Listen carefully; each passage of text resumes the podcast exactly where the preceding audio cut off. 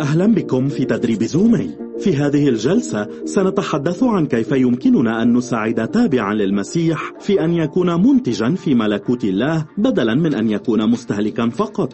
خلقنا الله بخطته الكاملة لنحيا في حالة توازن لننتج ولنستهلك لنخلق ولنستخدم لنسكب ولنمتلئ حيث نستطيع أن نسكب ثانية. ولكن في عالمنا رفض الناس خطة الله ويصرف كثيرون طاقتهم في عيش جزء فقط من معادلة الله الكاملة يتعلمون لكن لا يشاركون يمتلئون لكنهم لا يسكبون يستهلكون لكن لا ينتجون. إن كنا سنتلمذ أناسا يتضاعفون فعلينا أن نعلمهم كيف يكونوا منتجين لا مستهلكين. وإليك الطريقة تحدث عن الأمور الأربعة كنوع من المراجعة. يستخدم الله كلمته التي ندعوها الكتاب المقدس لننمو روحيا. يحتاج كل تلميذ أن يتم تأهيله في تعلم الكتاب المقدس وتفسيره وتطبيقه. عبر آلاف السنين ومن خلال كثيرين من الكتاب تكلم الله بكلمته إلى قلوب الأمناء الذين أمسكوا بما سمعوه وشاركوه. يعلمنا الكتاب المقدس قصة الله وخططه وقلبه وطرقه.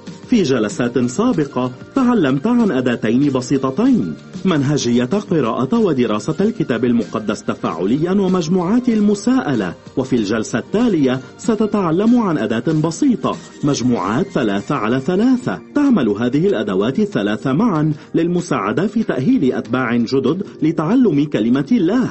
سيتعلمون لا أن يكونوا سامعين فقط لكلمة الله بل مشاركين وعاملين بها. كما يستخدم الله كلمته التي يمكن أن نعرفها ونميزها بالصلاة. الصلاة هي التكلم مع الله والاستماع إليه. تساعدنا في أن نعرف الله بحميمية أكثر وفي فهم قلبه وإرادته. تساعدنا في خدمة الآخرين وتساعدنا في التعليم والمشاركة بطرق محددة تساعد الأفراد في معرفة الله بشكل أفضل. أداتان بسيطتان. مسير الصلاة ودورة الصلاة. أدتان تساعدان أتباع المسيح في تنمية حياة الصلاة وتعلمها بطرق تخدم الآخرين. تساعد هاتان الأدتان في تنمية وتطوير عادة الصلاة بلا توقف وتعلم رؤية العالم من منظور روحي بدلا من الاعتماد على ما نستطيع رؤيته بعيوننا. حين تستخدم هاتان الأدتان بمثابرة فإنهما تساعدان تابع يسوع المسيح في تعزيز حياة الصلاة لديه. يستخدم الله جسد جسده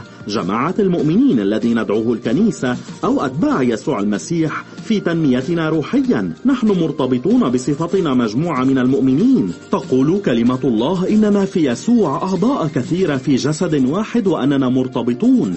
وبكلمات أخرى لسنا مرتبطين بالله فقط بل ببعضنا البعض. يأمرنا الله بأن نخضع بعضنا لبعض ويخبرنا بضرورة أن نخدم بعضنا بعض.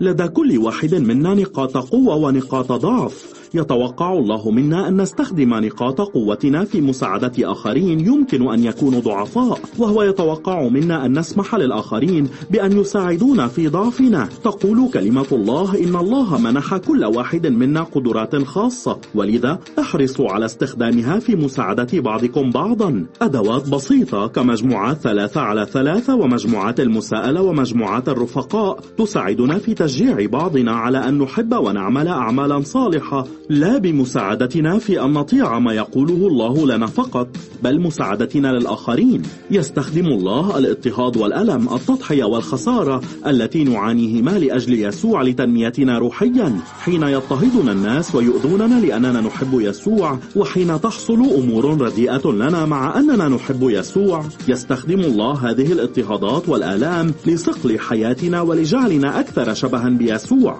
إنه ينمي شخصيتنا ويقوي ويطهر يطهر إيماننا ويهيئنا للخدمة ويسمح لنا بأن نخدم آخرين يتألمون ألما شبيها بألمنا. وكل ذلك بينما يعرف بنفسه بوضوح أكثر لكل من يرانا ويعرف ألمنا. يخبرنا الله أننا كأتباع يسوع ينبغي أن نتوقع أن نضطهد. قال يسوع طوبى لكم إذا عيروكم وطردوكم وقالوا عليكم كل كلمة شريرة من أجل كاذبين. افرحوا وتهللوا لأن أجركم عظيم في السماوات فإنهم هكذا طردوا الأنبياء الذين قبلكم.